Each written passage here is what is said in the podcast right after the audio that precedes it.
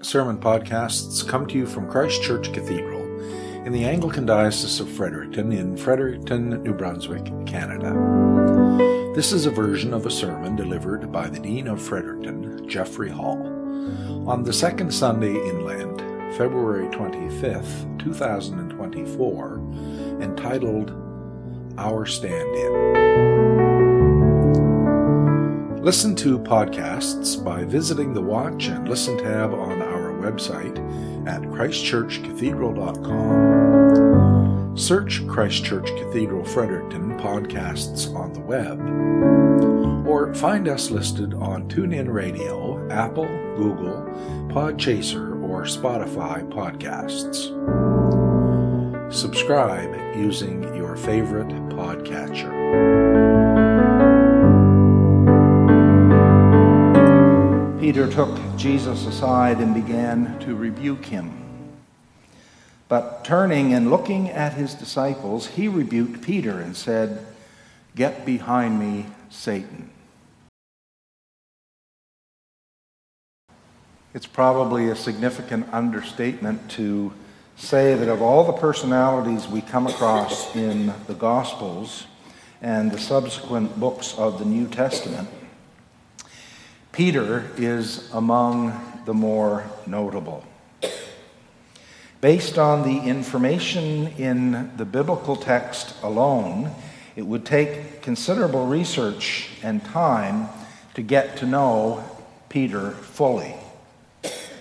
These days, Peter would be one that we might describe as a character, for sure. His personality traits, pronounced and various, often expressed in most extreme and over the top ways. Expressions of total devotion as well as feeble denials. Among the first to be called as a disciple, you'll remember early on, Jesus renames him from Simon to Peter, rock, a model of steadfast faithfulness and obedience. Henceforth, called Peter, he's still often referred to as Simon Peter. Peter is credited with being among the first to declare Jesus as Messiah and Christ and to express his complete loyalty and love, as well as being afforded the privilege of being one of the first to visit the empty tomb. Peter made his way back to the palace of the high priest after Jesus' arrest, and when accused of being with him, denies that he even knew him. There were other outstanding disciples, of course, but given the information we get from the Gospels, it's no surprise that Peter emerged as the leader of the apostles and the founder of the community of the faithful that would become the church. It's the incident that we read in Mark today that might draw our focus. Good old Peter, at it again. Peter decides to pull Jesus aside to sternly recommend that he might tone down the negative talk just a little. After all, from a PR point of view, going around and telling people that you're on the way to the cross can't help one's popularity or credibility. In this time of Roman occupation, the image of people carrying their cross was vivid. Everyone knew that a walk to the cross was the bitter end. People carrying their cross were on their way to certain supervised death. Crucifixion was the method of choice for the execution of those who just would not or could not conform to Roman authority. Troublemakers, deemed criminal, were crucified. And it was the favored punishment precisely because it was public and among the most painful and horrifying ways to suffer and die. And that day, Mark tells us, Peter took Jesus aside and began to rebuke him. But turning and looking at his disciples, he rebuked Peter and said, Get behind me, Satan. Peter surely meant no harm. Master, you are Messiah, he said. You are Christ, the one who has come to save the world. Peter's view was the same as all who were along for the walk with Jesus that day. But Mark says, right on point with what we know of Peter's way and his personality, that he rebuked Jesus. Well, it was considerate to take Jesus aside to do it. His intention was not to embarrass Jesus, after all, just help bring the Son of God to his senses. Rebuke is to express sharp, stern disapproval, reprove, reprimand, the dictionary says. The word Mark uses there is no accident. Peter meant business. The reaction, unexpected. Jesus rebuked Peter. Get behind me, Satan. Satan. That's pretty harsh language for someone who just wants to see this whole thing come out on the right side. How could Jesus refer to the leader of his band of disciples as Satan? Peter was not unlike most, if not all, of his contemporaries and his colleagues. His mindset was the operational mold of his faith tradition.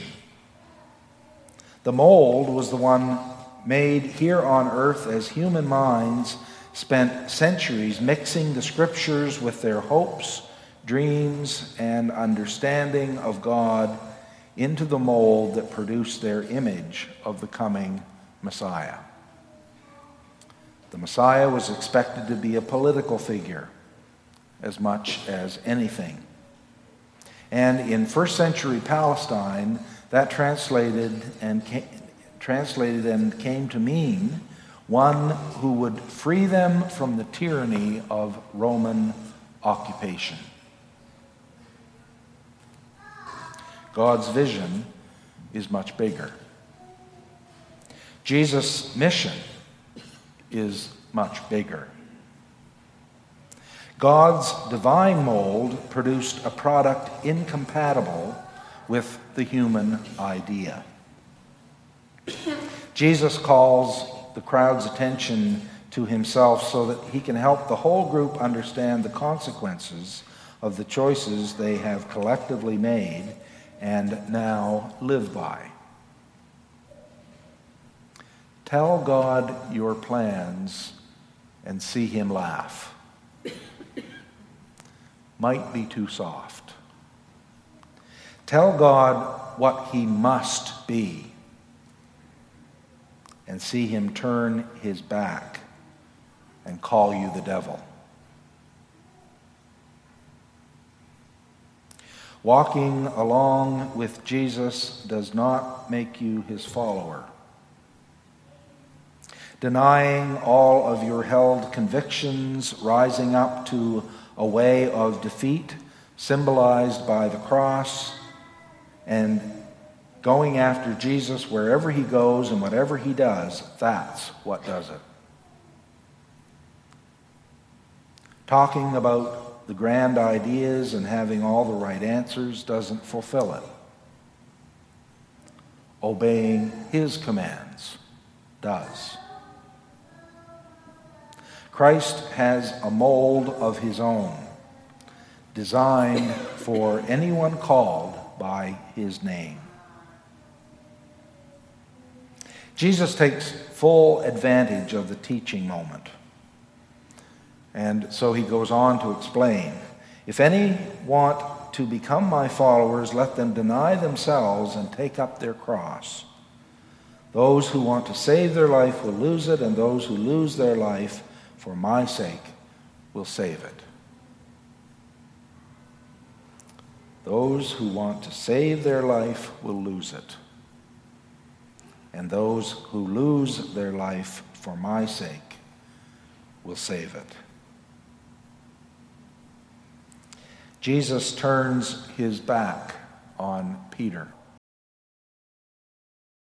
Just sit with that for a second.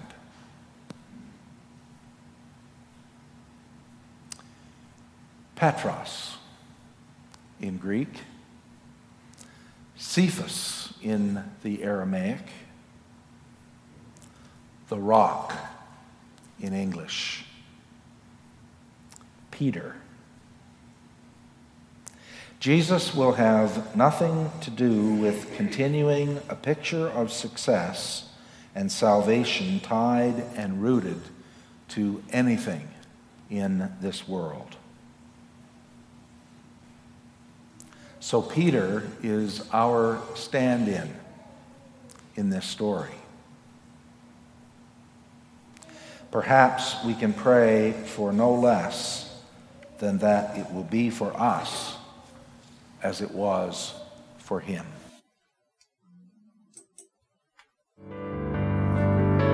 Christ Church Cathedral is located at the corner of Church and Brunswick Streets in Fredericton, New Brunswick. We're always pleased to welcome visitors and guests. For information on programs and worship times, visit ChristchurchCathedral.com. Send us a message by email at office at christchurchcathedral.com or contact the church office by phone Monday to Friday, 9 to 12 noon at 506 450 8500. We'd be pleased to have you visit.